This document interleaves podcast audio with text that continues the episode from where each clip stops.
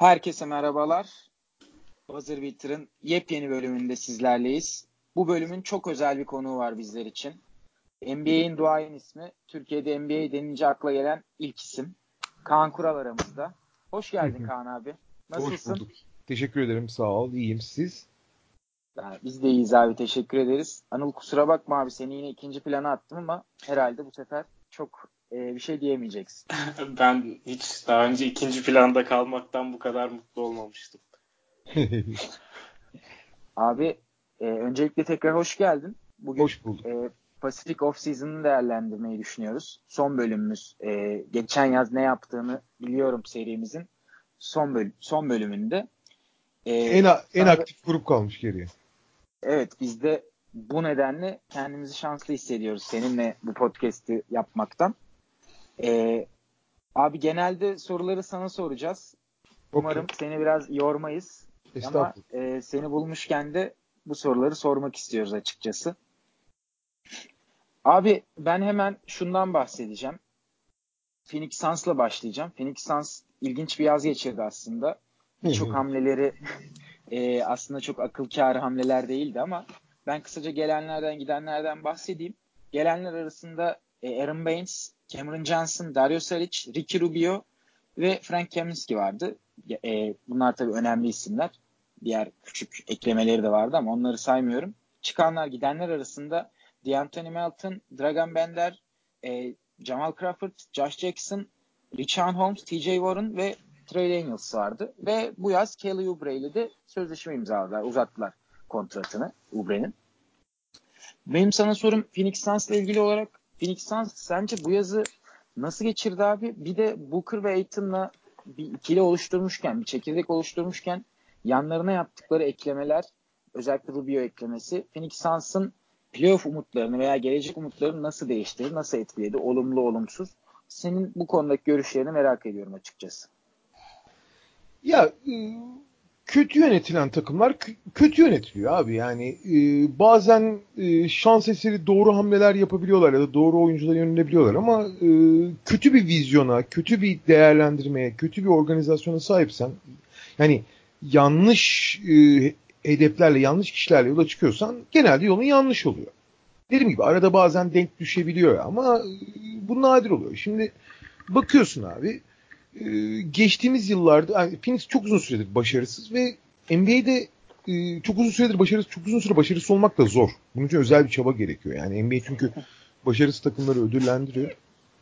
Ama bakıyorsun abi yatırım yaptıkları oyunculara. Şimdi yani draftta yanlış seçimler, daha doğrusu e, istenen seçimleri yapamamak bir suç değil ama tekrar tekrar aynı şeyi yapmak bir sorumluluk gerektiriyor abi. Şimdi mesela bu sene vazgeçtikleri oyuncular. Josh Jackson, Dragan Bender. Bunlar geçtiğimiz yıllarda yatırım yapılmış. Ön sıralardan seçilmiş oyuncular tamam mı? İşte Melton mesela. TJ Warren. TJ Warren'dan niye vazgeçiyorsun abi? TJ Warren senin en önemli ikinci skorörün konumunda. Yani e, ve sırf evet. şeyden dolayı e, TJ Warren'dan vazgeçmenin tek sebebi kontratları sıkıştığı için iyiden iyiye e, başarısız bir takıma çok yüksek kontratlar vermek zorunda kaldıkları için. Bu aynı zamanda mali organ olarak organize olamadıklarını gösteriyor. E şimdi yeni yöneldikleri oyunculara bakıyorsun. Abi Ricky Rubio. Tamam Ricky Rubio iyi bir oyuncu. Hiçbir şey demiyorum ama Ricky Rubio abi ancak oturmuş bir takımda e, belli bir rolü alabilecek bir oyuncu. Yani dört tane şütörün falan olacak ki Ricky Rubio onları işte hani açık sahada oynatıp daha hızlı top taşıyacak işte savunmadaki görevleriyle falan öne çıkacak. E, bütün dünya Rubio tipi oyunculardan uzaklaşmaya çalışırken senin Rubio'yu Rubio alma amacın nedir abi?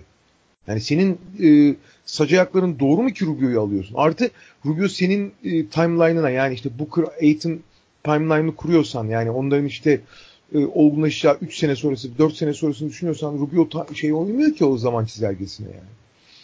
E, ben şey e, Aiton'dan da çok hani Aiton da çok üst düzey oyuncu olacağına inanmıyorum yani tamam belli bir seviyeye tabii ki gelecek ama e, taşıyıcı bir parça olmayacak bence ama o ne onda bir sakınca yok. Ama bunları bakıyorsun abi alt alta topluyorsun yıllar içinde yapılan hani yatırım yapılan mesela abi Kelly Oubre Jr.'da tamam yatırım yapılabilecek bir oyuncu ama seni İbre'yi değiştirecek oyuncu değil abi. İbre'yi değiştirmeyecek bir oyuncuya yatırım yaptığın zaman bu hareket alanını kısıtlıyor abi. Bu tip takımları yani Phoenix gibi çok başarısız takımların sadece ve sadece İbre'yi değiştirebilecek oyunculara yatırım yapması lazım. Ha biraz bizi yarım adım öne götürür diye oyunculara yatırım yaparsan abi yarım adım yarım adım zaten sen 5 adım geridesin abi. 3 tane yarım adım atsan gene 3,5 adım geride olacaksın.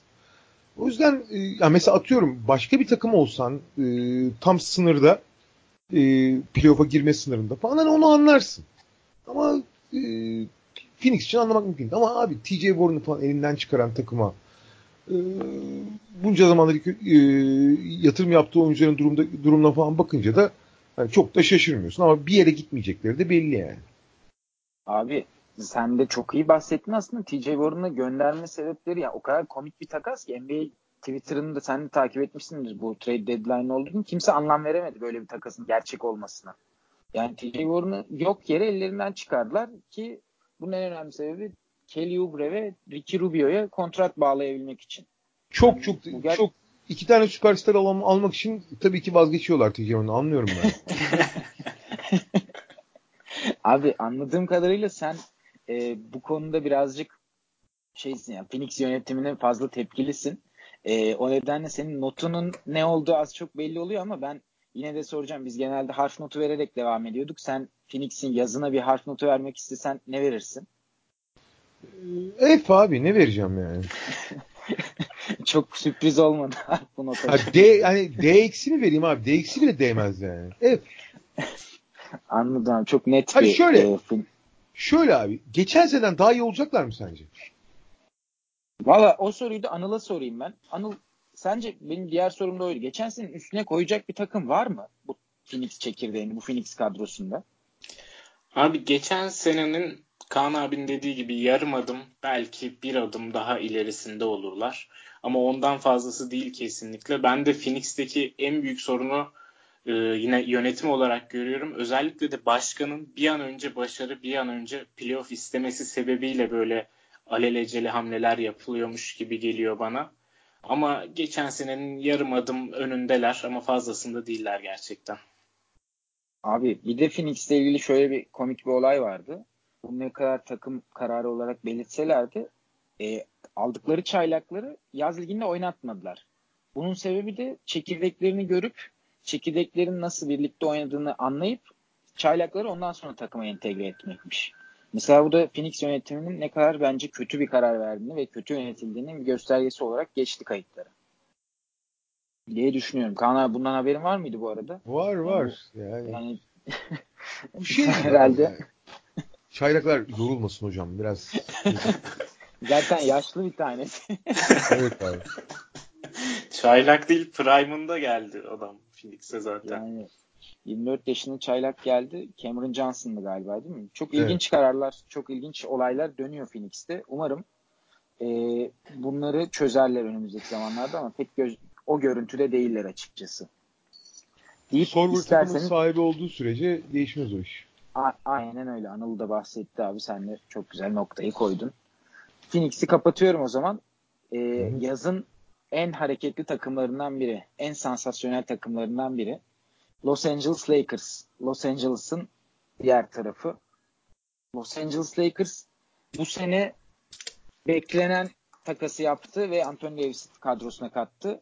Yanında Danny Green, e, Avery Bradley, DeMarcus Cousins, Quinn Cook, Troy Daniels, Jared Dudley gibi e, geçtiğimiz seneye göre nispeten uyumlu eklemeler yaptılar bu yaz. Giden oyuncular da tabii ki Anthony Davis takasına giden Brandon Ingram, e, Josh, Josh Hart, Lonzo Ball ve takımdan ayrılan Reggie Block, Moritz Wagner, Mike Muscala gibi oyuncular olarak dikkat çekti.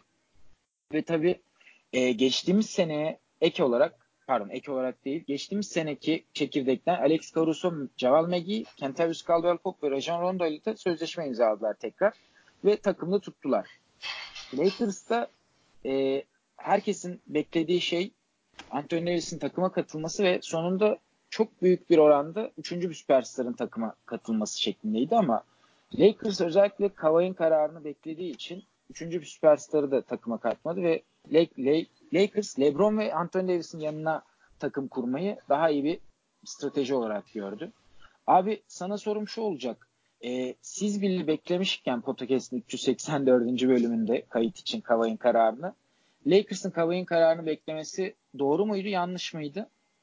Ben doğru olduğunu düşünüyorum çünkü Kawhi gibi bir oyuncu varsa pazarda onu her halükarda beklemeniz gerektiğini düşünüyorum. Sen ne düşünüyorsun? Sen de benzer şeyler söylemiştin zaten podcast'te ama bir daha alalım görüşünü.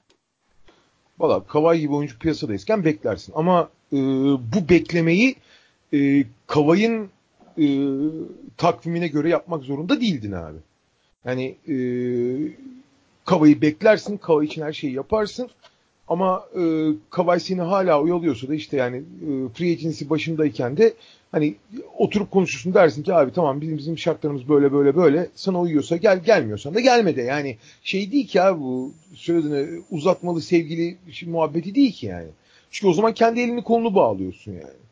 Ee, ve hani ne olursa olsun tamam şimdi artık süper yıldızlar çağındayız ama e, ya bir kulüpte yani LeBron ve Davis'e sahip bir kulüpte yani Kavaya da bu kadar da bağımlı olmaz. Beklersin beklemesine ama şeye kadar beklersin abi. Birine kadar beklersin. Dördüne kadar beklemezsin. 28'inde falan konuşursun dersin ki abi bizim şartlarımız budur. Biz seni çok istiyoruz. Geliyor musun gelmiyor musun? Bakacağız edeceğiz mi edeceğiz falan. Abi geçeceksin onları ya. Bir yerde artık e, tamam olmuyor diyeceksin yani. Çünkü diğer türlü şey oluyor. E, açık e, serbest oyuncu piyasasındaki diğer fırsatları kaçırıyorsun. E, o fırsatları Zaten. kaçırmalar o fırsatları kaçırmalarına rağmen e, bence fena bir kadro kurmadılar. İşte Avery Bradley'nin ne kadar kendini toparlayacağına falan bakacağız.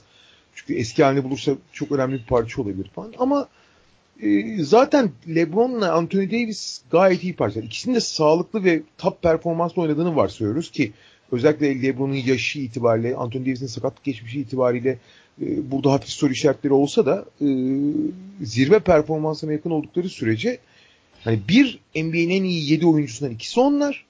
İkincisi birbiriyle bu kadar uyumlu bir ikili çok zor bulursun. Mesela LeBron'un kariyerinde sahip olduğu en iyi takım arkadaşı olacak Davis uyum anlamında. Mesela Wade'le o kadar uyumlu değildi LeBron e, geçmiş kariyerinde ya da, ya da Kyrie Irving'de de o kadar uyumlu değildi uyum derken birbirini tamamlama açısından söylüyorum. Ama LeBron ve Davis'in oyunları yani birebir birbirini tamamlayan yani dünya, e, süperstar arasında bu kadar iyi birbirini tamamlayan bir ikili çok zor bulunur yani. yani onların oynayacağı bir pick and şeyi yok yani çözümü yok adeta yani üç kişiyle yani üç kişiyle savunacaksın onların oynayacağı pick and falan. Ee, yani çok aslında senin söylediğin her şeye harfiyen katılıyorum abi çünkü sen bunu daha önce de bahsetmiştin yani LeBron ve Davis gibi iki tane elması olduğu zaman bir takımın geri kalan her şey çok daha rahat şekilde çözülüyor. Bu da Lakers'ın şampiyonluk şansının belki de geçtiğimiz senelere oranla en yukarıda olmasının en önemli sebebi. Sen de bahsettin.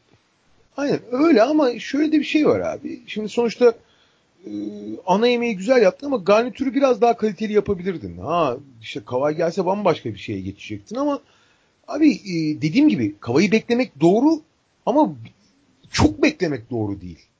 Yani bir yerde koparacakmış. Şimdi yan parçalı alırken de abi e, şimdi dördüne kadar yani Kavay takımı reddedine kadar kaldığı zaman elde piyasada kimse kalmadı ki. Piyasadaki herkes anlaşmasını yaptı abi.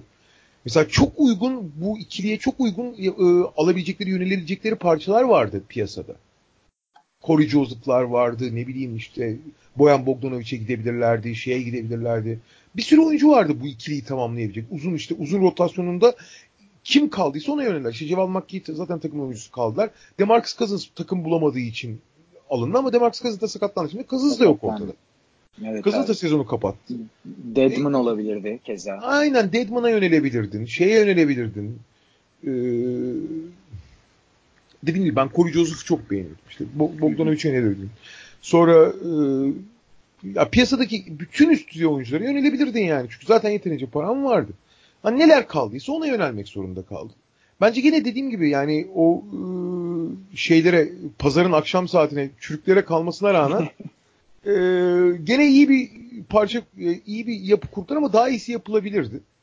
Yine de abi yani LeBron'un merkezde olduğu, Anthony Davis'in e, tamam onun tamamlayıcısı olduğu, genç şeyi olduğu bir yerde takım çok ciddi üst düzey hedefler için aday yani o tartışılmaz.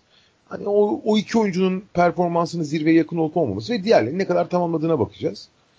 Ee, gayet iyi olacak. Şey e, burada önemli tabii.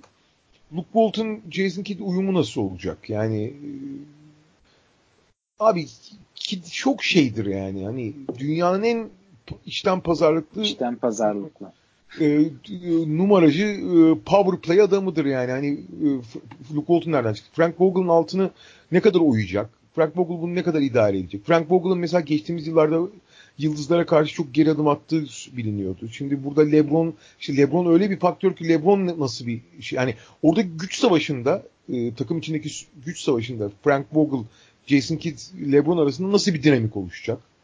E, bu da e, takım için önemli soru işaretlerinden biri ve hani bir zamanlar e, NBA'nin en iyi yönetilen takımıyken e, şu anda NBA'nin en kötü yönetilen takımlarından birine evrilen Lakers'ın da abi kötü yani balık baştan kokuyor abi. Kötü yönetimle e, bir yere kadar gidebiliyorsun.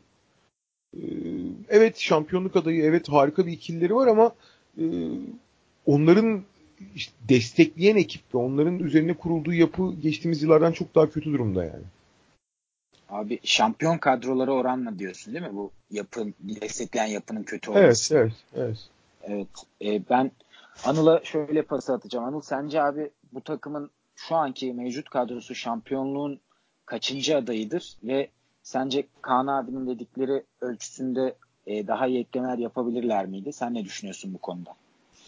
Abi benim en iyi gördüğüm aday yine konuşacağız bu podcast'in devamında Clippers ama ondan sonra Lakers e, Houston'la beraber e, yine Batı'nın zirvesindeki Denver'la beraber Utah'la beraber yine o seviyede yani Clippers'ın bir adım arkasında gördüğüm adaylardan biri.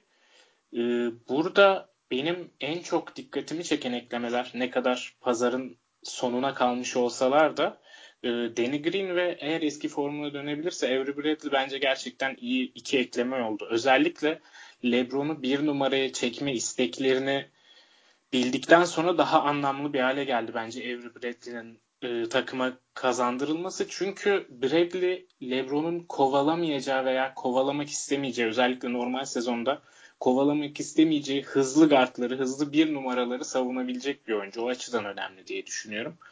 E, ama Lakers'ın kadro mühendisliğinde gördüğüm en büyük hata da bence özellikle Davis'in 5 numara iste, oynamak istememesinden kaynaklanan o 4 numarada Davis'in arkasında Kuzma'nın kalması, 5 ee, numarada şu an Cousins'ın da sakat, sakatlanmasından sonra tek alternatifin JaVale McGee olması ve konuşulan isimlerin de pek iç acıcı olmaması. Howard gibi, e, Gorta gibi ya da Joakim Noah gibi isimlerin şu an Lakers'ın bu oyunculara kalmış olması hani öyle bir sıkıntı görüyorum Lakers'ın kadro planlamasında. E, Cousins'ın sakatlığı talihsiz oldu hem kendisi için hem Lakers için. Ee, bakalım nasıl oturtacaklar düzeni ama Kavayı beklemelerine rağmen ben yine aynı şekilde çok iyi kurtardıklarını düşünüyorum. Yani hem bekleyip hem bu kadar iyi kurtarmak bu kadar kötü yönetilen bir takım için şans gibi duruyor. Abi ben senin bahsettiğin bu kadro mühendisliği sorusunu birazdan Kaan abiye soracaktım. İyi oldu oraya geldiğimiz aslında. Ee, Cousins'ın sakatlığı sonrası Anthony Davis'in pozisyonel e, problemleri sebebiyle istememesi sebebiyle şu an ilginç isimlerle görüşüyorlar. İlginç isimler yazılıyor Lakers'a. Kaan abi sana e, bu oyuncuların Lakers soyunma odasının özellikle etkileri nasıl olur sence? Saha içinde ben kattıkları şeyin 8-10 dakika civarında bir süre olduğu için çok böyle e, göz önünde bulundurulacak katkılar olduğunu düşünmüyorum ama belki saha dışında özellikle Dwight Howard et, eklemesi olumsuz şeyler Lakers'a diye düşünüyorum. Senin görüşünü de alabilir miyiz bu konuda? Valla denize düşen yılana sarılır demişler. Abi iyi de yani söyle demir yılana sarılırsan daha beter batarsın yani. yani abi Dwight Howard falan ne yapıyorsunuz abi boş versene ya. Git G League'den falan bir tane cevval gibi hoplayıp sıçrayan bir tane zenci bul abi yani. Ne yapıyorsun abi Dwight Howard'la falan da. Olacak iş mi o ya? Yani boş versene. Geçelim oraya yani. Ee, yani. Ama onların bir uzuna ihtiyacı var. Yani işte 5-10 dakika falan diye düşünüyorlar Dwight Howard. Abi olmaz o iş. Vallahi olmaz. Onun yerine hakikaten 22-23 yaşında kolejden yeni mezun ya da işte G League'de falan e, belli bir tecrübeye ulaşmış falan bir oyuncu. Al gitsin. C- Ceval Makki var elinde. Ceval Makki özellikle işin savunma tarafında iş yapar. E zaten playoff'ta daha çok Davis'i 5'e çekersin. LeBron 5 oynar zaman zaman. Kuzma'yı 5 oynatırsın. Artık 5 oynamak için abi öyle çok çok fizikli olmaya gerek yok. En azından rekabetçi maçlarda. Bütün sezonun o e, yıldırıcı, yorucu yerinde tabii 5 numarada yıpratmak istemezler Davis'i normal olarak ama hedef maçlarda başka türlü oynarsın. LeBron da 5 oynar yani hedef maçlarda. Dert değil o. Ee, ama oraya idare edecek enerjik falan bir adam al abi. Dwight Howard'la falan. Ne işin var abi? Hiç yani hiç gereksiz. Abi e, yani ben de kesinlikle katılıyorum. Özellikle Dwight Howard gibi toksik bir karakterin özellikle böyle bir soyunma odasında bulunması Abi Lakers'ın... Dwight Howard'la ilgili 4 senedir her sene daha başlamadan şey haberi okuyorum. Bir tane tanıdık gazeteciyle ben dersimi aldım. Ben artık uslu çocuk olacağım. Ben öğrendim bilmem ne haberi. Ben şey yaptım. Rehabilite oldum. Röportajı okuyoruz ya. Abi işte her sene farklı bir şey rehabilite oluyor demek ki. O yüzden problemleri bitmiyor kapata kapata. Dördüncü sezonun sonunda belki çözmüştür ama Lakers'ın kesinlikle gitmemesi gereken bir yol olduğunu düşünüyorum ben de. Ee, bir soru daha var abi. Sırf Lakers'ın kimsenin gitmemesi gereken bir yol. Do- doğru. Kimsenin gitmemesi gerekiyor. Ee, bir takipçimizden Lord Apo isimli Twitter kullanıcısından geldi bu soruda. Frank Vogel All-Star arasına kadar kovulur mu diye sormuş o. Ee, bu konuda senin biraz önce bahsettiğin Jason Kidd'le aslında benzer e, yönde bir soru. Senin düşüncen ne? Sence Vogel kovulur mu sezon ortasında veya All-Star'a kadar? Abi ona cevap vermek o kadar zor ki. Yani oradaki o güç savaşı yani LeBron e, Kid e, Vogel arasında benim tahminim abi ki çok zeki heriftir tamam mı? Müthiş zekidir, kurnazdır. O muhtemelen LeBron'un şey olur. LeBron'u tavlar. Tavlamaya çalışır. Tavlayabilir mi? Tavlayabilirse o ikisi bir cep olursa bir kere Frank Vogel'ın aya- ayağını bir şekilde kaydırırlar.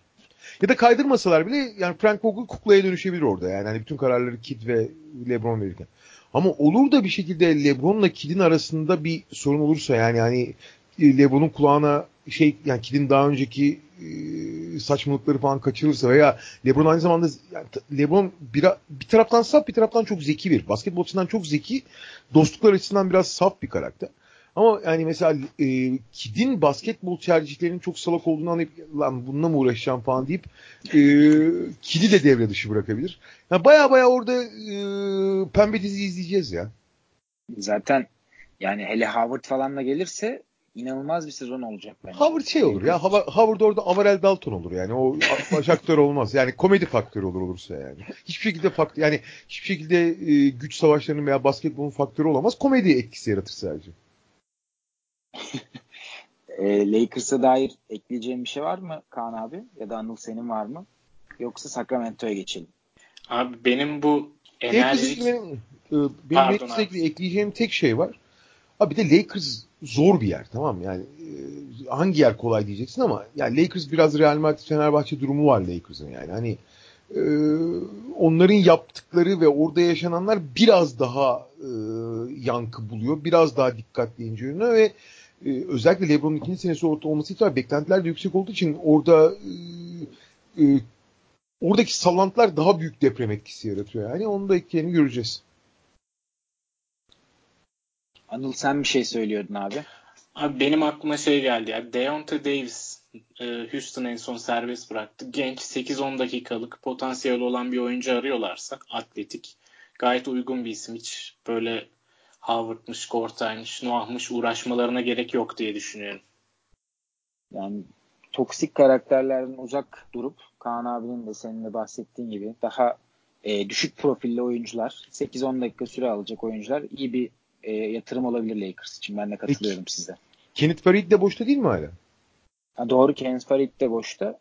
E, Farid'in zaten geçtiğimiz sezon Houston'da oynamasına rağmen bu sene e, henüz bir kontrat bulamaması, minimum dahi bulamaması benim çok ilginç bulduğum bir olay. Hani hazır lafı açılmışken siz ne düşünüyorsunuz bu konuda? Kaan abi senin bir düşüncen var mı? Farid neden kontrat bulamadı bu sene NBA'de? Abi çünkü yani, e, şöyle bir şey var. Yani minimum kontrat tabii ki var ama minimum kontratı kabul etmiyordur muhtemelen Farid. Asıl sorun odur Olabilir. Yani. Olabilir. Evet. Ama minimum dışında da bir şey vermiyorsun abi. Çünkü Farid gibi e, hem kısa kalıp hem de aynı zamanda şutu olmayan bir uzunun pek yeri yok artık e, NBA'de. Daha doğrusu hani yeri var ama o yer hiçbir şey fark ettirmiyor. Tamam mı? Hani şey gibi e, marul gibi anlatabiliyor muyum? Hani her yemeğin yanında gidiyor ama ya, hiçbir şeye katkısı yok yani. Hani, o yüzden marula da 1 lira veriyorsun abi. 2 lira vermezsin marula yani. Anladın? Ben marulu çok severim. Yanlış anlama da yani. Şimdi abi ee, Marul Sevenler Derneği'ni karşımıza alacağız ama. Yok yani ama marul abi sonuçta. Hatta iceberg yani daha da etkisiz yani. Anlatabiliyor muyum? Ee, besleyicileri daha da yüksek. Öyle yani. Ee, Aslında... Ama mesela Lakers'a iyi gider. Ama şey yok abi yani e, Kenneth Farid'in mesela Deontay Davis dedin. G falan da var abi. Onun gencini de bulabiliyorsun. Yani bir, iş, bir şey değiştirmiyorlar artık oyuncular. O tip oyuncular. Bundan 10 sene önce abi o tip oyuncular 15 milyon dolar kontrat alıyordu. Artık onun iyisi bile alamıyor abi. Bugün abi elit elit 6-7 tane yani 6 Abi şöyle düşün tamam mı? NBA takımlarının 15 tane 15 kişilik kadroları var. Bunların e, yaklaşık 3 tanesi çember savunucu pivot olarak istihdam ediliyor değil mi? Bazı evet, takımlarda 4 tane. Abi geçmiş yıllarda e, bu ne demek abi? 30 takım içinde 90-100 kişilik 90 90 100 kişilik bir havuz abi. Baba eski yıllarda bunların 50 tanesi falan yani ikinci e, uzun bile olanlar e, takımın en çok kontrat alan oyuncuları arasında yer alır. Çünkü uzun zaten e, kelime şey itibariyle, demografik itibariyle dünyada az olan bir e, insan türü. Ve bunları millet kapış kapış alırdı abi. Yani yedek, yedek pivotlar bile takımın en çok para alan dördüncü oyuncusu falan olur. Baba şimdi bu 100 kişilik havuz var ya onun ilk onun da böyle çok elit seviyede bir uzun değilsen hani mid level alırsan başına koy yani. Öyle söyleyeyim. Çünkü hakikaten uzuna ihtiyaç çok artık. Uzunların rolü tamamen e, ikincil planda artık oyun. Basketbolun geldiği noktada uzunun rolü çok düşük. Ha elitleri yani Embiid'leri, Anthony Davis'leri falan onları bir kenara bırakıyorum. Onlar gerçekten farklı. Ama onların bir tık altındaysan artık değerin 5-6 milyon dolar yani. Yani aslında konudan bağımsız birazcık farklı bir yere yöneleceğim ama abi hani dramayı konuşuyorken bir tık altı uzun olarak Julius Randle'ı ve aldığı 20 milyon doları nasıl değerlendiriyorsun? Bunu sorabilir miyim? Hani Abi şöyle o... Julius Randle benim için e, bu şimdi idman fotoğraflarını falan gördüm. Acayip gene çok iyi çalışmış bir falan. E, ya Julius Randle benim kişisel olarak e, yani tüm NBA'de 3-4 tane böyle kişisel olarak şerh koyduğum oyuncular var. E, ben abi hayatta istemem onun takımında yani. Şeyden dolayı abi. E, tamamen boş kalori abi herif. Yani şey çok etkileyici rakamlar yakalıyor ama abi herif 20 sayı atıyorsa 25 sayı yediriyor. 20 rebound oluyorsa 17 tane pozisyon kaybediyor falan filan. Yani tamamen rakama oynayan, tamamen şeye oynayan türde oyuncular. Ha bunu geliştirip daha komple bir oyuncu dönüşür. Bu yetenek yetenekli ol Zach Lavin falan da öyle benim için tamam mı? Ama e, Zach Lavin okey diyebilir miyiz abi? Aynen aynen aynen. Ee, şey karbonhidrat ya. Yani ha şöyle e, bu oyuncuların bir anda aydınlanma yaşayıp oyunlarını komple daha kompleleştiremeyeceği diye bir şey iddia etmiyorum ben. E, bu kadar yetenekliysen zaten Julius Randle gibi de Zach Lavin gibi Zach Lavin sağa sola gidebilen, dribbling üzerinden bitirebilen falan hani elit skorer aslında. Fakat oyununu daha komple bir hale evirmeye niyetli mi şu ana kadar göstermedi onu. Hatta hiç göstermiyor. Yani abi bir gıdım gösterirsin lan en azından. Onu bile göstermediğin zaman ben hemen aman abi uzak dursun diyorum. Ha ama şey olur abi bu 22 yaşında da olur 35 yaşında da olur fark etmez. Bir aydınlanma yaşarsın biraz daha komple oynamaya karar verirsin. Bir anda acayip seviye atlar. Sonra bir şey demiyorum ama şu şartlarda ben en son gördüğümde e, başka şey başka takıma e, başka takımda baş, hayatta başarılar diliyorum kendilerine yani. Anladım abi. Bu konudan bağımsız birazcık farklı bir konu oldu. E, Lakers'ı kapatalım. Sacramento'ya geçelim. Sacramento'nun hemen gelenlerini ben sayayım. Aslında iyi bir yaz geçirdiklerini düşünüyorum.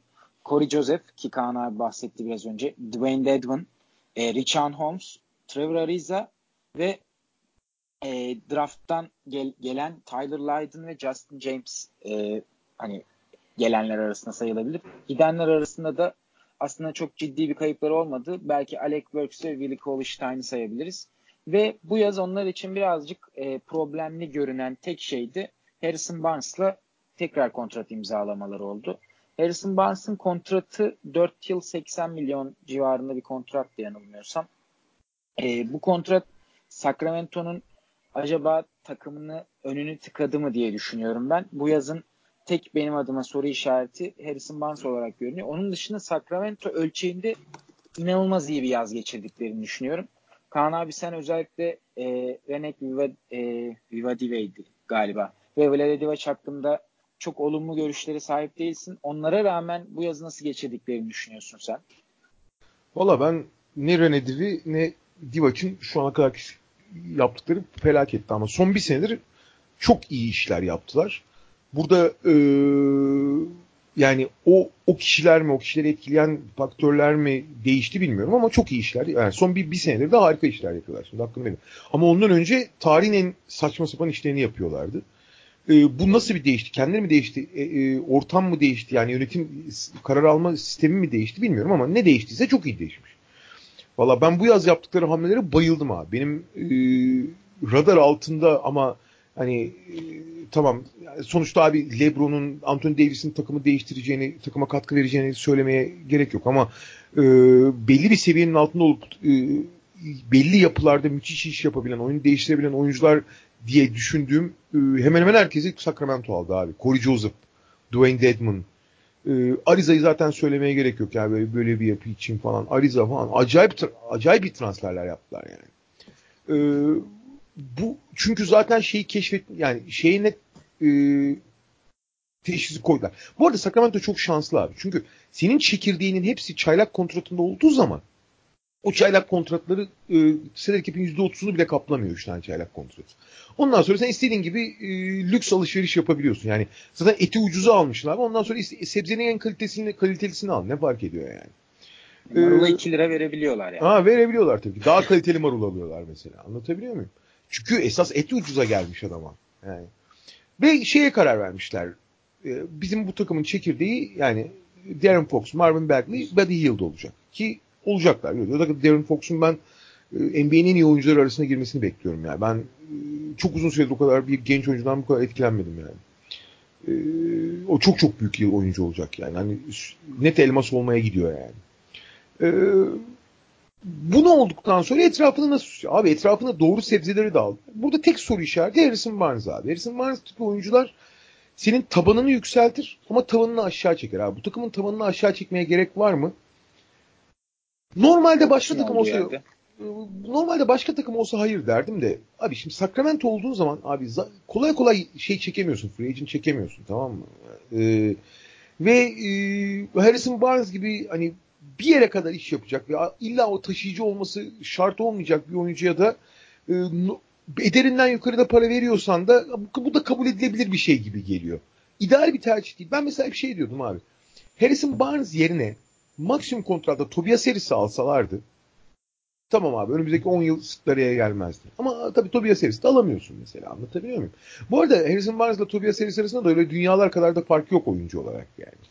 Ama e, gerçekten nokta atış olurdu. E, ben özellikle hani Harrison Barnes hamlesi e, olumlu diyemeyeceğim ama olumsuz da bakmamak lazım. Ama onun dışında bütün hamlelerin çok olumlu olduğunu, onların asıl gücünün zaten 3 tane çaylak olduğunu, e, ya çaylak kontratında olan 3 oyuncu olduğunu, çaylak demeyelim, e, olduğunu düşünüyorum. O yüzden e, gelecekleri çok açık abi. E, çok tempolu oynadıkları için sezon ortasına itibaren tempoları düşmüştü. Onu biraz daha ayarlamak lazım. Yani fiziksel yeterliliklerini falan. Ee, Darren Fox olduğu zaman tabii ki tempolu oynayacaklar ama e, sezon ortasında bu tempo takımı çok yordu, çok bitti. Darren Fox özellikle ufak bir sakatlıktan sonra çok düştü mesela sezon ortasında. Biraz daha tempoyu ve e, fizik gücü ayarlayabilmek gerekiyor ama onun dışında e, ben iyi bir yaz geçirdiklerini ve seneye de çok iyi olacaklarını düşünüyorum. Abi e, ben de tam olarak zaten bu yıl e, Sacramento'nun elinde Cap'le nasıl bir yol izlemesi gerektiğini hani sen olsan nasıl bir yol izlerdin soracaktım. Sen de Tobias serisinde bu soruyu aslında ben sormadan cevap vermiş oldun. Ben Anıl'a soracağım aynı soruyu. Anıl sence abi e, Harrison Barnes yerine veya bu ekledikleri oyuncular yerine başka bir yola gidebilir miydi Sacramento? Bir de bu eklemeler ikiniz için de sorayım abi. Playoff için yeterli olacak mı? Ne düşünüyorsunuz? Abi hepimizin aklında aynı isim varmış Tobias Harris. Ben de Fox'u draft ettiğinden beri Sacramento'yu böyle bir özel olarak takip ediyorum ve hani bu yıl ekleyebilecekleri o çekirdeğe en iyi isim Tobias Harris olduğunu düşünüyordum. Çok da bekledim ama sanırım yaklaşık bir 10-15 yılı NBA'in dalga geçilme merkezi olarak geçirdikten sonra hani New York seviyesinde olmasalar bile büyük rezilliklerle geçirdikten sonra o oyuncuları bir anda getirmek kolay olmuyor. Önce burada bir kültür inşa etmek gerekiyor. Ee, o açıdan yine de hani olumlu buluyorum. Sadece Harrison Barnes'a 4 yıllık bir kontrat bence fazla oldu. Ellerini, avuçlarını birazcık e, kapatacak ileriki dönemlerde harcama yapabilmek açısından ama e, onun dışındaki hamleler gayet yerinde. Özellikle Corey Joseph'le çok iyi çözdüler yedek kart işini. E, Deadman harika bir ekleme oldu. Özellikle Willi Kalistein'ın üzerine Deadman harika bir ekleme oldu ve şu an sanırım ilk beşlerinin tamamının e, üçlük çizgisinin gerisinden şutu var. Bu da Darren Fox'u olan bir takım için bence çok önemli bir artı. E, bence en güzel gelişme de e, bu Amerika milli takım kamplarından gelen haberlerden duyduğumuz kadarıyla Fox'un daha da hızlanmış olması. Yani Fox bile ben nasıl olduğunu anlamadım ama daha fazla hızlıyım gibi hissediyorum diyor. E, takım arkadaşları da çok övdü onu. Özellikle Kemba Walker. E, Fox'un yapabileceği çıkışa bağlı olarak ne kadar ileri adım atacağına bağlı olarak bu yıl evet Sacramento playoff yapabilir. Neredeyse tamamen bu durum Fox'a bağlı. Ee, onun dışında da hani Fox o adım atarsa playoff yaparlar. Atamazlarsa bu sene değil gelecek sene yaparlar gibi duruyor Sacramento için. İşleri iyi gidiyor diyebilirim. Sen Fox'tan bahsettin abi. E, ben de bu e, Amerika Milli Takımı kampındaki yazarların yorumlarını okumuştum. Onların yorumları da Fox'un bambaşka bir seviyede olduğuna dairdi. Kaan abi sana şeyi soracağım. Sen ben e, ben Amerikan milli takımının yerinde Amerika milli takımının yerinde takip ettim ya. İki idmanına gittim. Yani, üç, pardon üç idmanına gittim bir numaralı ağızdan dinleyelim diye sana atacaktım pası burada. Çünkü podcast'te bahsetmiştim gideceğim diye. Orada bir turnuva, poker turnuvası bir şey vardı galiba. Var yani ben e, Las Vegas'a tatile gitmiştim tam denk ha, geldi aynı zamanda. Yani işte öyle bir denk gelme durumundan dolayı gitmiştin. Sen hani ne görüyorsun abi sen ne gördün? Hemen Vallahi, alalım.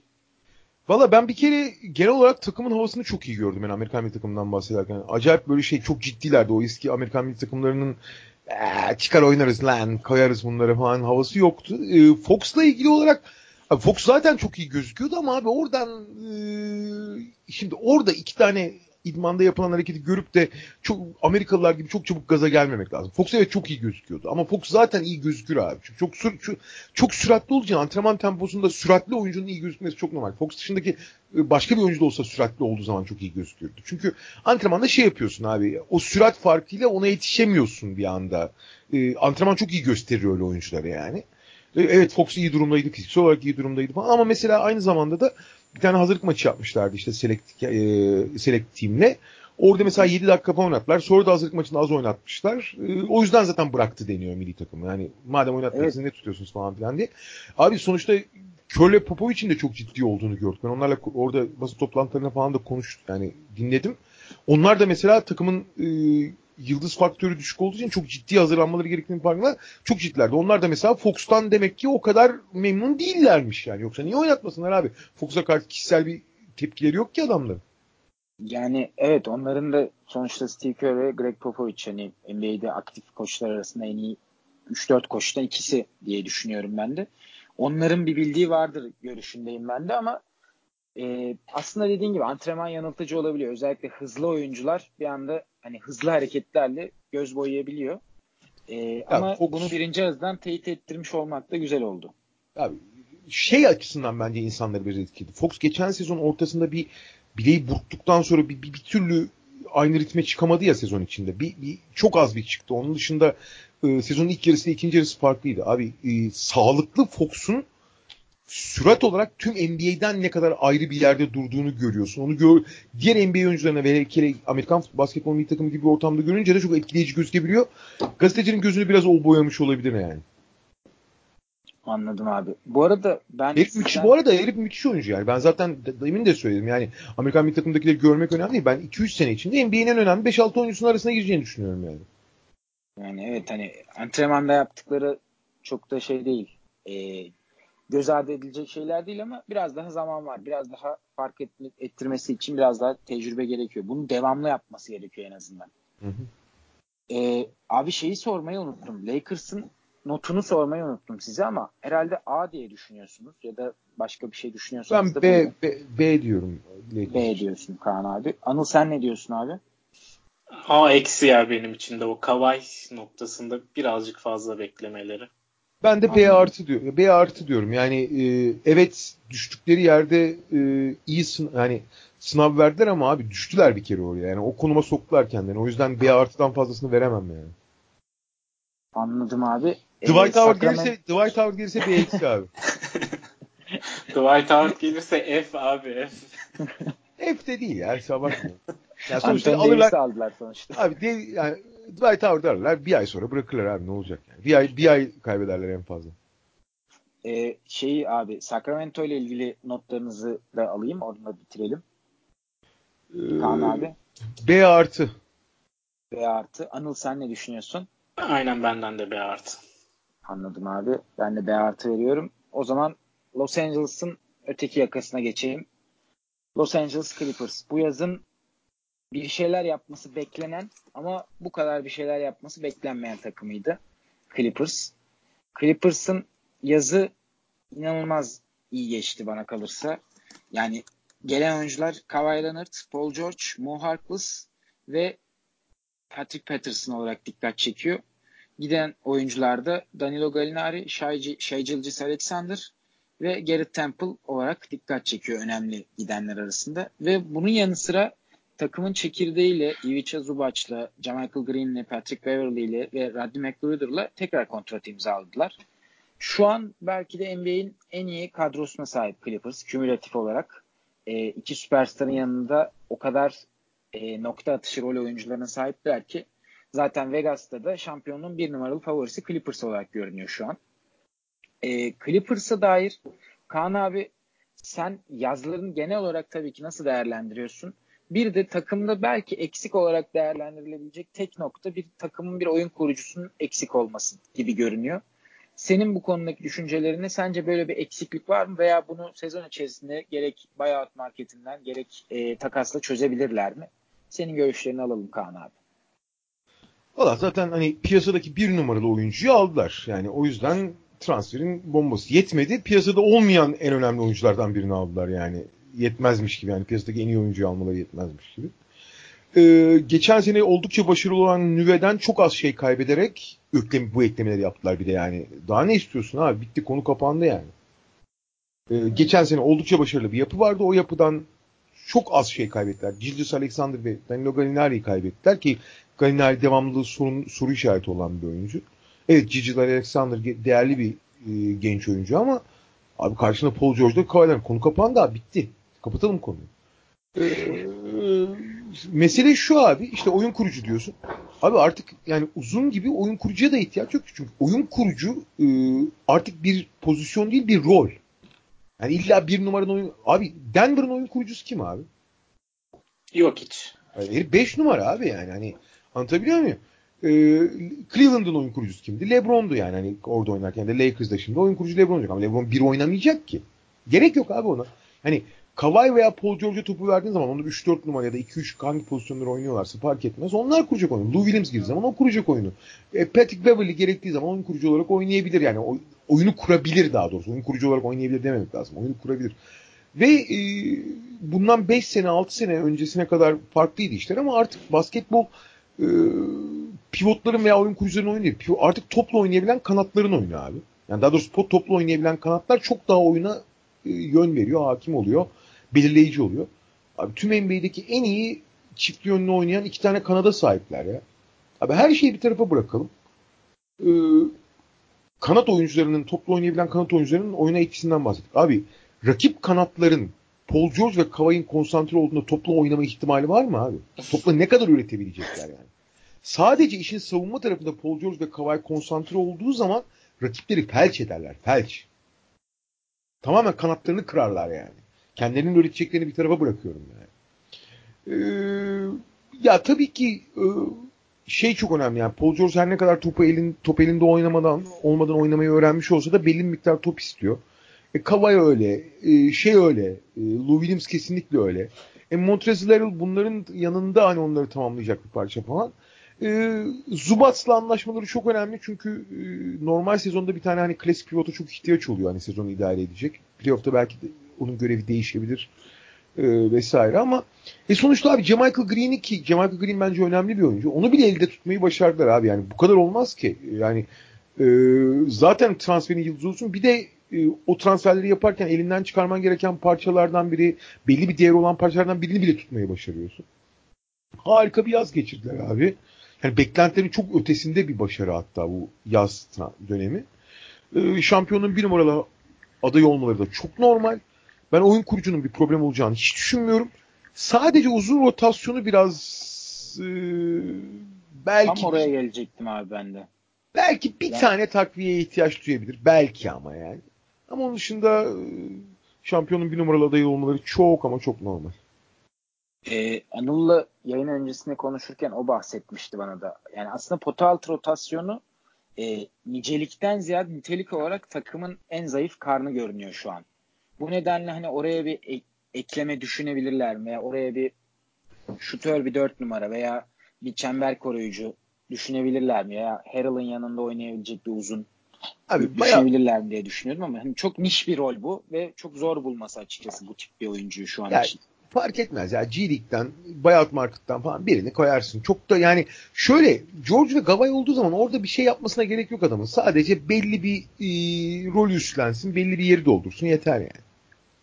Yani ayaklarını hani geciktirmesin, savunmada gecikmesin evet. yeterli.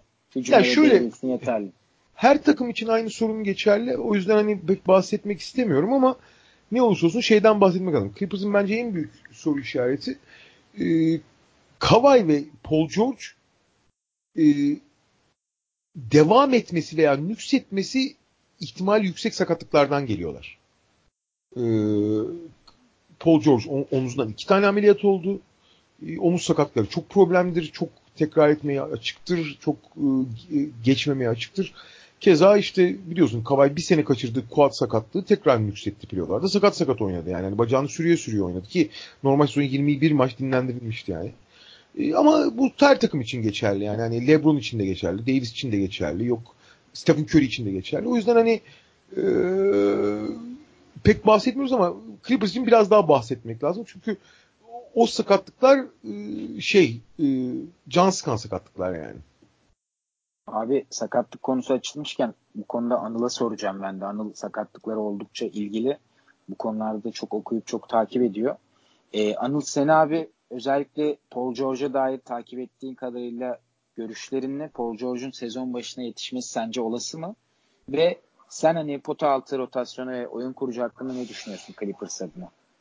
Abi Paul George'un bence sezon başına yetişmesi olası. Yani genelde ilk 6 haftayı bile kaçırabileceğine dair yorumlar, haberler var ama ben bir inceledim. Ee, Paul George'un o Mayıs ayında geçirdiği o rotator cuff sakatlığından, ameliyatından e, olup da sezonu kaçıran oyuncu şu ana kadar yok. Çok ufak tefek bir iki e, case var. Biri Pettim'in sanırım 6-7 ay kaçırmış. Ee, ama off season'da bu ameliyat olup kaçıran yok. Ardından bir ameliyat daha oldu diğer omzundan Paul George ama o da küçük bir e, yırtığı tedavi etmek içindi. E, ikisi de aslında şey ameliyatlar. Hani Paul George'un rahatsızlık yaşadığı için olmayı seçtiği ameliyatlar. Hani zorunluluk değil ama daha iyi olabilmek için sezon boyunca bu sakatlıkların onu rahatsız etmemesi için olduğu ameliyatlar. İki omuz sakatlığı deyince çok kötü duruyor ama daha küçük ameliyatlar diyelim. Bence e, sezon başını kaçırmayacak Paul George. Ama e, Kawhi Leonard'ın geçen yıl bu load management olayından edindiği faydalar yüzünden bence bütün NBA'de bu sene bir e, bu şekilde geçirilecek. Yani özellikle Embiid gibi bir oyuncuya çok daha yararlı olabileceğini düşünüyorum ben. Blake Griffin'e keza o da sezon oynadıktan sonra ilk tura bile çıkamamıştı Brooklyn karşı e, pardon Milwaukee karşısında. E, Paul George da Kavay'ın bu yönteminden yararlanabilir diye düşünüyorum. Bunun da en büyük sebebi Clippers'ın e, kadrosunu korumuş olması. Yani iki All-Star, iki tane süperstar alırken geçen yıl dakika verdiğin yani verdiğiniz dakikaları alan oyuncuların %55'ini geri getirmek bence e, yapılabilecek bir şey değil. Yani NBA kurallarını kırdılar resmen. E, o açıdan e, kadroları hem geniş hem yetenekli. E, o açıdan hem Kava'yı hem Paul George'u dinlendire dinlendire playoff'a taşıyabilecek seviyedeler diye düşünüyorum. E, uzun rotasyonuna da gelirsek aslında ellerinde Zubac, Harrell, e, Jamichael Green, o 4 numarada oynayabilecek Mo Harkless ve en son ekledikleri Patrick Patterson var. E, buraya bence hani eğer buyout marketten çok kaliteli bir oyuncu bulabilirlerse çilek olur. Ama bulamazlarsa dediğim gibi inanılmaz bir sorun değil. E, oyun kurucu açısından da şeyi düşünüyorum ben ya. Geçen yıl bence Paul George'un MVP seviyesinde bir sezon geçirmesinde e, Westbrook'un da birazcık ipleri Paul George'un eline bırakması ve ona e, ortam hazırlamasının katkısı vardı. Keza Lavri de çok iyi bir sezon geçirdi Kawhi ile birlikte. Bu iki oyuncuya bence net oyun kurucu özellikleri olan oyuncular çok yarıyor.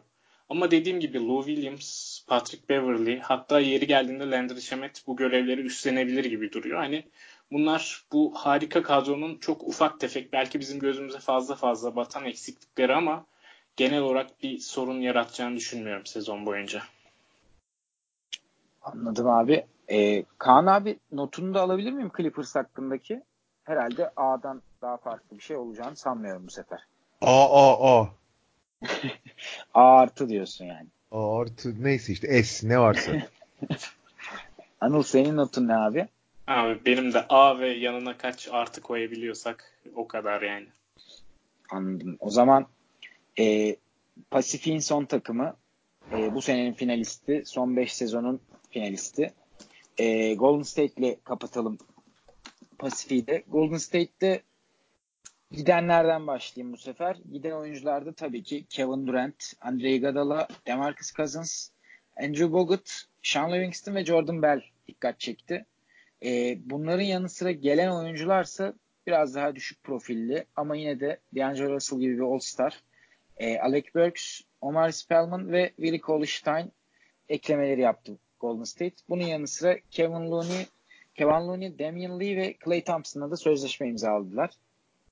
E, Golden State Warriors hanedanlığı özellikle geçtiğimiz sezonki finallerde gelen final, playofflarda gelen iki e, ağır sakatlıkla birazcık e, sallantıya uğradı ve en önemli oyuncularından birisi Kevin Durant takımdan ayrıldı. Bir sakatlık eşilini koparmasına rağmen. Golden State'in hanedanlığının kapandığı bir noktaya mı geliyoruz? Acaba bu yaz bize onu mu gösterdi? Veya edindikleri D'Angelo Russell ile sezon içerisinde bir takas kovalayıp yine o hanedanlık geri döndürülebilir mi Kaan abi? Senin Golden State'in yazına dair görüşlerini alabilir miyiz? Ee, o hanedanlık bitti abi. Yani onu kabul etmek lazım. Çünkü zaten e, insanların çok kabul etmek istemesi de yani bu biraz Golden State'in yarattığı aura ve Kevin Durant'in yarattığı antipatiyle alakalı ama insanlar kabul etmek istemese de Golden State'in hanedanın devam etmesinin sebebi Kevin Durant'ti. Yani çünkü Golden State e, bambaşka bir basketbol anlayışıyla ligin altını üstüne getirirken e, o stratejik avantajını kaybetmişti yıllar içinde. Yani herkes adapte olmuştu ona. Yani evet Golden State hala iyiydi ama stratejik olarak avantajlı konumda değildi artık. Sadece iyiydi yani. Durant onları özel yapıyordu. Ee, iki, son iki şampiyonluk senesinde de öyle. E, bu sene de gördük abi. Şimdi tamam Portland'ı falan Durant'siz geçtiler ama abi, Portland onlara karşı çok uygun rakip. Ee, gördük yani Durant insanüstü işler yapamazsa Golden şey Clippers'a eğleniyorlardı abi. Houston serisinde 45 dakika oynamak zorunda kaldı Durant. Yani onlarda fark yaratan oyuncu Durant olmaya başlamıştı artık. Ee, tamam öz, Golden State küçümsemek ya da şey yapmak için söylemiyorum ama Golden State sadece iyi bir takım şeyle Durant'siz. Ee, özel bir takım olmalarını sağlayan Durant. Şimdi Durant gidince üstüne üstlük Clay Thompson'a sakatken e, o özel takım ünvanından çok uzaklaşıyorlar. Üstüne üstlük e, geçtiğimiz sezon 5 ay yatan sonra son bir ay kendine gelip playoff'ları harika oynayan Draymond Green'in de yeni kontrat alması onun motivasyonunu ne kadar etkileyecek ben merak ediyorum. Şimdi e, Draymond Green o playoff'ta bir, bir buçuk ay inanılmaz formda ve inanılmaz bir eforla oynuyordu. Onu normal sezon boyunca yansıtamazsın abi. Hele yeni kontrat almışken. Kontrat almamış olsaydı, sezonun kontratının son senesinde olsaydı çok daha ivmeyle oynayacağına eminim. Ama şimdi muhtemelen o da Rolanti'de oynayacaktır. E abi Curry e, ancak ve ancak etrafında doğru bir yapı varsa esas etkisini hissettirebiliyor. Curry birebir de yani bir LeBron gibi bir Kawhi gibi tek başına oyunu değiştirebilen bir oyuncu değil. Onun varlığı oyunu değiştiriyor. E, şimdi Clay Thompson olmayınca, e, Draymond Green'in hücumdaki rolü sınırlı kalınca D'Angelo Russell'la da hiçbir şekilde oyunları uyumlu olmadığı için yani çünkü D'Angelo Russell abi aslında e, Stephen Curry'nin kötü bir klonu gibi yani. Onların yan yana etkisi çok düşük yani. Ee, yan yana asla, asla istem, istemeyeceğin iki türde oyuncu. İkisi de fizik olarak yani fiziği üzerinden oynamayan e, e, diğer tehditlerini fizik dezavantajlarını kapatmak için veya fizik dezavantajlarını dengelemek için kullanan oyuncular. Tamam Curry'nin şut tehdidi o kadar olağanüstü ki e, bütün oyunu alt üst ediyor. Gelmiş hiçbir şeyin büyük yer çekimi etkisi yaratıyor. Ama D'Angelo Russell da onun istediğine, yanına isteyeceğin alakasız partner bence. E, bence onlar hani Durant ayrıldıktan sonra hani alabilecekleri en iyi oyuncu olarak gördükleri için D'Angelo aldılar ama D'Angelo hiç uymuyor buraya yani. Hiç. D'Angelo ben oyuncu olarak da üst, en üst seviyede görmüyorum zaten. Yani onu alacak ona 110, 110 milyon dolar verdiler değil mi? Onu hangi takım verse bence fazla verdi. E, bu ölçekte bir oyuncu değil. E, bu kadar fiziksiz ve bu kadar temastan kaçan bir oyuncuyla bir yere varamazsın. Belli bir yere varırsın. E, bunun ekstrem örneği Stephen Curry'dir. Stephen Curry olmadığı sürece bir değil beş basamak geridesindir falan diye düşünüyordum. Bir de gittiler Stephen Curry'nin yanına, yerin, yanına aldılar yani. Ee, her halükarda D'Angelo Russell'ı e, çok iyi bir yatırım gibi görmüyorum ben. Golden State'ini hiç görmüyorum yani. Ee, e, onun dışında bakıyorsun abi diğer şeyler Kevin Looney'nin takımda tutulması bir mucize. Muazzam bir mucize yani. Ee, o paraya ikna edilmesi ve kalması. Ki Kevin Looney bence çok değerli. Ee, o açıdan iyi ama onun dışında abi Iguodala'sından Livingston'la e, Jordan Bell'inden Quinn Cook'una bu takımda öyle ya da böyle belli rol alan herkes gitmiş durumda artık. Sonuçta yani, basketbolda 3 kişiyle oynanmıyor abi. Kim oynayacak ya? Kesinlikle abi. Zaten bir diğer sorum da yani bu forvet rotasyonundaki derin boşluğun nasıl kapatılabileceği üzerineydi. Kapatılacağı hani falan yok abi. Sıfır yani. Orası Aynen. Yok kimse yok o noktada. Bir de şey çok önemli abi. Şimdi Draymond Green çok değerli bir oyuncu tamam mı? Gerçekten çok değerli. Ama Draymond Green maksimumuyla oynadığı zaman değerli. Ve etrafındaki oyuncular belli bir skor potansiyeli olduğu zaman değerli. Draymond Green %90'ıyla oynadığı zaman değeri yarı yarıya düşüyor abi. Anlatabiliyor muyum? Ve hani normal sezonun tamamında %100 oynayamaz. Oynamaz da zaten. Oynamasın da zaten. Yani ne gerek var abi? Niye yıpratsın kendini yani? E bu durumda Elde abi kontratı almışken. Aynen. Bu durumda abi bakıyorsun hani iyi şut soktukları bir günde falan iş yapacaklar ama onun dışında abi çok zorlanacaklar. Hani, e, özellikle işin savunma kurgusunun Curry ve D'Angelo Russell bir e, arka alanda savunma kurmanın da çok zor olduğunu, e, skor devamlılığının da büyük problem olduğunu düşünüyorum. Ben çok e, tuhaf, zor bir sezon bekliyorum Golden State'ten ve playoff potasında anca olacaklarını düşünüyorum ben. Valla potada olmalarını görmek bile bence iyimser oluyor Golden State'in. Özellikle bu kadro zaaflarını. Anca, anca zaman. diyorum ama abi ne evet. o, abi, diğer taraftan da o şeyi unutmayalım abi. Stephen, Stephen Curry hala Stephen Curry yani. Evet, sağlıklı bir Stephen Curry bu ligi kıran bir oyuncuydu. 2015-16 sezonunda. Ee, Anıl sana soracağım abi. Sence D'Angelo Russell bu takım için e, bir takas parçası malzemesi mi? Yoksa gerçekten bu takımı entegre edebilecekleri bir oyuncu mu? Yani bunu daha önce de konuştuk aslında ama hani tekrar üzerinden geçelim diye düşünüyorum. D'Angelo Russell sen ne noktada görüyorsun Golden State için? Abi benim aklıma yatan en mantıklı senaryo Clay Thompson dönene kadar e, D'Angelo Russell'ın o Stephen Curry'nin yalnız kalmaması için hücumda ikinci bir alternatif olarak alınıp e, Clay Thompson döndükten sonra da takaslanması benim aklıma yatan en uygun senaryo. Çünkü Kaan abinin de dediği gibi gerçekten oyunları birbirinin üstüne çok fazla basıyor D'Angelo Russell'la Curry'nin ve savunma kurmak onların üzerine arka alanda inanılmaz zor. Ee, ben bir anlamda Draymond Green'in o kontratı kabul etmesine de bayağı hayal kırıklığına uğramış durumdayım. Çünkü e, aslında ben Draymond'ın bu yıl All-NBA'yi veya yılın savunmacısı olmayı zorlayıp ki özellikle Clay dönene kadar Golden State'in buna çok çok çok ihtiyacı var o noktayı zorlayıp o hak ettiğini düşündüğü paranın peşine gideceğini düşünüyordum. Hani bu Durant varken de konuşuluyor işte Clay'i tutarlar Durant kalırsa Draymond'u mu tutarlar? Draymond Green Rich Paul'le anlaştı. Belki de hani eğer bana hak ettiğim değeri vermiyorsanız gidebilirim mesajı da vermek için. Ee, o noktada ben Draymond Green'in o parayı kabul etmesine hayal kırıklığıyla bakıyorum ama belki de Cousins'ın başına gelenleri, Isaiah Thomas'ın başına gelenleri gördü veya John Wall'un ne kadar şanslı olduğunu gördü o kontratı aldıktan sonra sakatlanmasıyla. Belki de o yüzden garanti paraya gitti bu yıl. Ki ucuz da gitti gibi düşünüyorum ben. 25 milyon dolar alabileceği maksimum da altında bir kontrat aldı. Ee, ama çok iyi bir Draymond Green'e bütün sezon boyunca ihtiyaçları var. Yani diyoruz ki ne kadar yorsun kendini şeyde normal sezonda playoff'a saklaması oyuncuların her zaman için daha mantıklı ama bu sezon için Draymond Green'e inanılmaz ihtiyacı var Golden State'in. Bence Draymond Green şeyi gördü abi. Yani e, onun da yaşı artık belli bir seviyeye geldi. Abi artık şimdi bazı oyuncular var tamam mı? Yüzde yüzüyle oynadığı zaman çok büyük fark yaratıyorlar. Mesela LeBron tamam mı? Yüzde yüzüyle oynadığı zaman çok fark. Yüzde doksanıyla da fark yaratıyor. Yüzde sekseniyle de fark yaratıyor LeBron tamam mı? Fakat abi e, Draymond Green onlardan değil. Abi yüzde doksan oynarsa ortalama bir oyuncu oluyor. Anlatabiliyor muyum? Ve e, yüzde yüz oynayabileceği sürelerin gittikçe azaldığını e, gittikçe daraldığını gördü bence Draymond Green yani. Bütün sezonda öyle geçirme geçirip kendi büyük kontrat alamayacağının farkına varıp baba e, eldeki bir kuş e, daldaki iki kuştan iyidir dedi yani. Garanti parayı tercih etti yani. Ben de benzer düşünüyorum aslında Kaan abi seninle. E, Draymond Green geçtiğimiz sezon özellikle normal sezonda fazla kilolarıyla dikkat çektiği için herhalde kendine de güvenmedi. Abi 5 ay abi 5 ay kusura bakma da resmen yan gelip yattı ya. Ancak işte ya Mart'tan evet. Mart'tan sonra biraz toparladı kendini. Mart ikinci yarısı Nisan'ı iyi geçirdi. Tamam playoff'u muhteşem oynadı. Olağanüstü oynadı. Hakkını vermek lazım ama abi kardeşim 5 ayda yattın be abi. Onun en önemli sebebi de diyetini değiştirip 10 kilo vermesiymiş zaten. İyi yaptı. Yani fiziksel olarak normal hale gelmesi. Ee, bunun en önemli sebebiydi. Peki Golden State'de e, sence D'Angelo Russell takası olacak mı abi? Sezonun bir noktasında.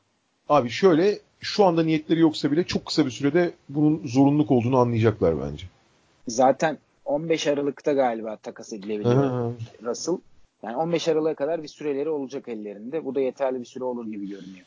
Bir de o arada iyi bir dönem yakalarlarsa Draymond Green falan formdayken Curry'nin çekim etkisiyle D'Angelo Russell daha geniş alanlar bulup böyle e, çok göz boyayıcı bazı istatistikler falan filan yakalarsa o arada işte Phoenix gibi ne bileyim New York gibi falan bir arayışta olan veya önemli bir Minnesota son parça. olabilir mi abi? Olabilir olabilir. Minnesota'ya iyi de gider zaten. O tip gözünü boyayabilecekleri bir takıma çok güzel iteleyebilirler yani. Valla Golden State'i e, geçtiğimiz sezonların aksine biraz daha e, yorucu bir sezon bekliyor gibi görünüyor. Özellikle saha içi mevzular konusunda çözmeleri gereken birkaç problemleri var. E, notlarınız ne peki abi? Kaan abi sana sorayım önce. Bu yaza dair, yani, State'e dair. E, C eksi. C eksi. Anıl sen ne düşünüyorsun abi? Abi ben de o civarda C, C eksi civarındayım. Yani sonuçta 3 tane max oyuncun olduktan sonra takımda e, mid-level exception ya da diğer exceptionlar dışında hamle şansın çok düşük. E, yine de bir D'Angelo Russell ve onun yüklü kontratını alıp hiç değilse o kontratı takas ederken geri dönüş alabileceklerini düşündüler bence bu hamleyle. Yani... Ya şey falan e, iyi hamleler bence. Mesela Kevin Looney çok başarılı hamle. E, Draymond Green'i uzatmak da bence e, toplamda iyi ama bu sene için kötü. Eğer uzatmasalardı bence bu sene Draymond'dan daha büyük efor alırlardı. Ama o da fena hamle değil. Ee, ama onun dışında abi şimdi Durant falan e, Iguodala'yı Migadala'yı falan kaybettiğin zaman abi ne kalıyor elinde ya? Yani CX'den de daha iyisini veremiyorum. Ke, bu arada Kemulun ile anlaşmamış olsalar DX verecektim yani. Evet sınıfta kalabilirlerdi. Abi Iguodala'yı neden bıraktıklarına dair sadece parasal mevzular yüzünden mi? Sadece yani şöyle te, e, Iguodala'yı bırakmasa şey alamıyorlardı. D'Angelo arasında. Yani o yüzden mali sebepler ama aynı zamanda şey de var tabii. Iguodala'nın e, kirli çamaşırının bir kısmını ortaya dökmesi de bu işi kolaylaştırdı yani. Hani takımın e, takımın aslında hani öyle çok iyi gözükürken falan onların da e, bu abi bu, bu arada kimse kimseyi yanıltmasın abi. Bu takımların hiçbiri e, şey değil, lösev değiller abi. Anlatabiliyor muyum? Yani bunlar yardım kurumları ya da sosyal sorumluluk projeleri değiller. Hepsi kendi çıkarını düşen şirketler abi. Takımın iyiliği Tabii. her zaman bireylerin iyiliğinden önemlidir. Yöneticisinden oyuncusuna şeyinden hani takım sahibi dışında herkesin e, hakkını yiyebilir. Hak, herkese haksızlık edebilir. Kendi bekası için her şeyi yaparlar abi. O yüzden hadi bunları daha iyi yapanlar, daha daha liberal yapanlar, daha faşist yapanlar var ama sonuçta hepsi kapitalist abi. Öyle düşüneceksin yani. çok çok doğru bir noktaya değindin abi. Yani para ve büyük e, takımın bekası, takımın önemi hepsinin önünde kalıyor diğerlerinin. E, notlarınızı verdiniz. Ben bir iki tane genel soru var. Onları soracağım Kaan abi. Biraz yazla da ilgili. E, bu yaz gerçekleşen bu oyuncu sirkülasyonu sebebiyle yani e, ligin genel planı iki süperstar üzerinden şekillenen takımlara doğru döndü. Hani bunlardan LeBron, Anthony Davis, Kawhi Paul George, Kevin Durant, Kyrie Irving, James Harden, Russell Westbrook, Curry, Clay Thompson gibi hani ikililer üzerinden şekillenen takımlar oldu.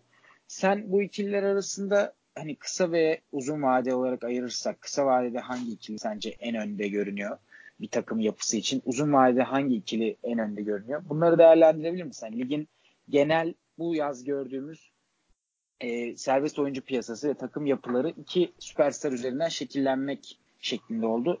Senin görüşlerini alabilir miyiz bu konuda? Valla en iyisi LeBron Davis o tartışılmaz abi. O yani ondan daha iyi ikili ligin geri kalanında combo yapamazsın yani. Hani hakikaten yapamazsın. O kadar birbirine uyumlu birbirine iyi tamamlayan ikili. Ama uzun vadeli mi? Abi LeBron'un şu kariyerinin önünde kaç sene daha var böyle oynayabileceği? Bir mi, iki mi, beş mi? Yani bilemiyoruz. E, Anthony Davis dediğin adam e, sezon içinde e, ilk şey, yani en fazla soyunma odasına giden açık ara en fazla soyunma odasına gelen oyuncu abi. Yani her maç iki maçta bir soyunma odasına gidip kıçım başım ağrıyor deyip sonra bir çeyrek sonra geri döner mi abi?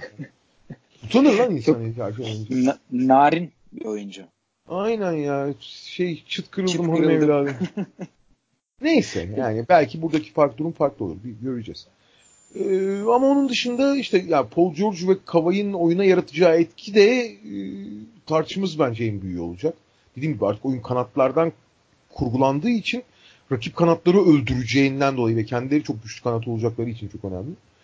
Ee, ya bu, bu ikililerin hepsi değerli ama e, yani LeBron Davis'i başa yazar, George Kavai'yi de hemen yanına yazarım yani.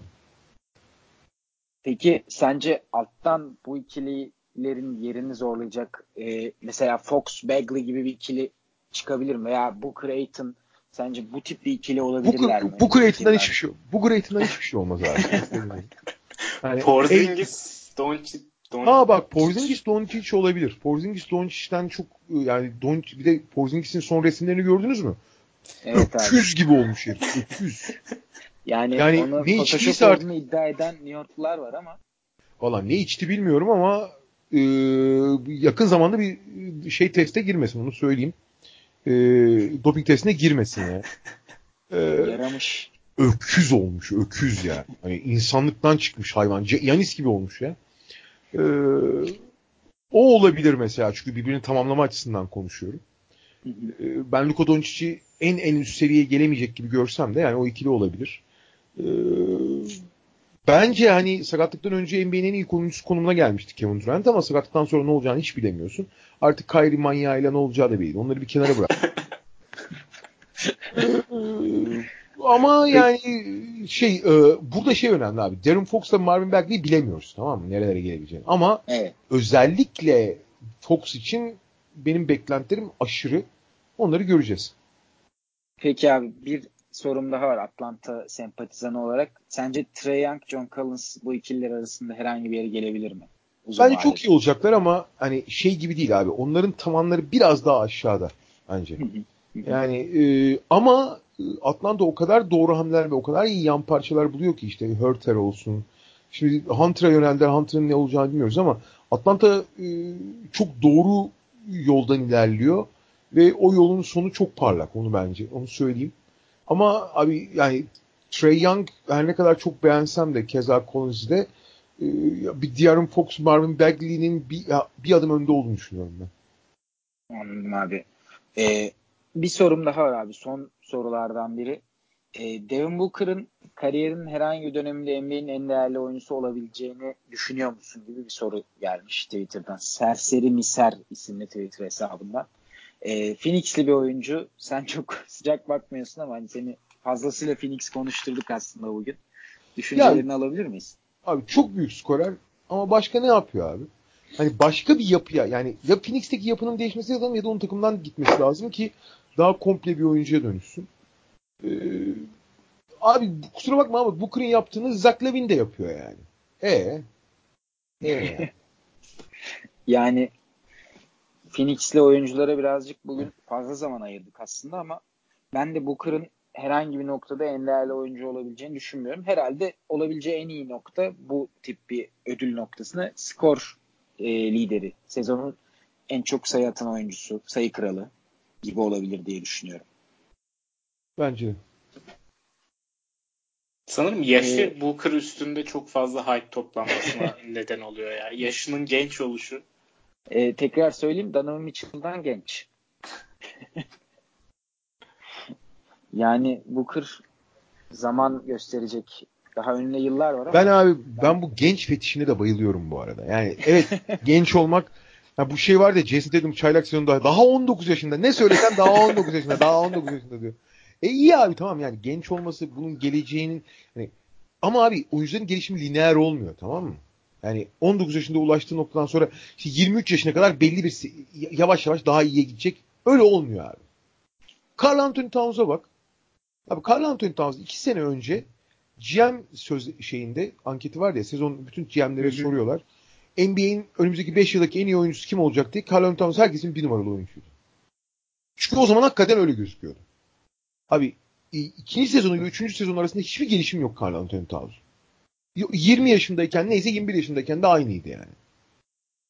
Hatta 22 yaşında geriye düşmüştü biraz. Sonra tekrar toparladı falan. Neyse yani anlatabiliyor muyum? O yüzden evet genç olmak gerçekten gelecek için iyi, iyi, iyi haberci falan ama hani oyuncuların gelişimleri lineer olmuyor. Bazen çok ciddi 23'ten sonra acayip sıçrama yapan oyuncular oluyor.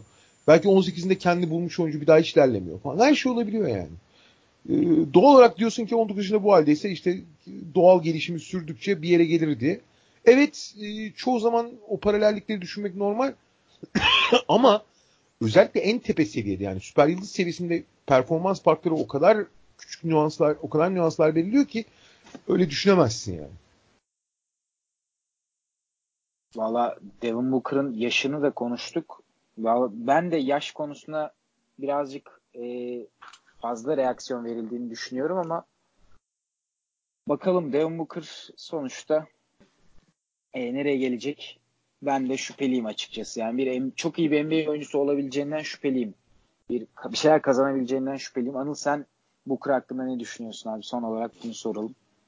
Abi Booker hakkında katılıyorum Kaan abiye. Yani çok boş statları. Zach Lavin de dediği gibi aynı işi yapıyor. Tamam belki Zach Lavin iki yaş daha büyük.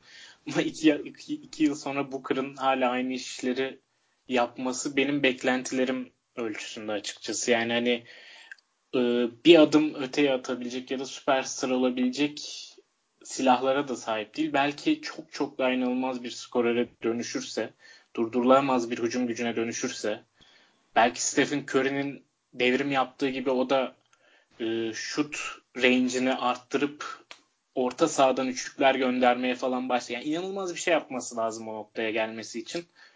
Belki yapar, belki yapmaz. Hani belli olmuyor. O açıdan ama şu an için öyle bir projection görünmüyor Booker'ın ligin en iyi oyuncusu olmasına doğru gittiği.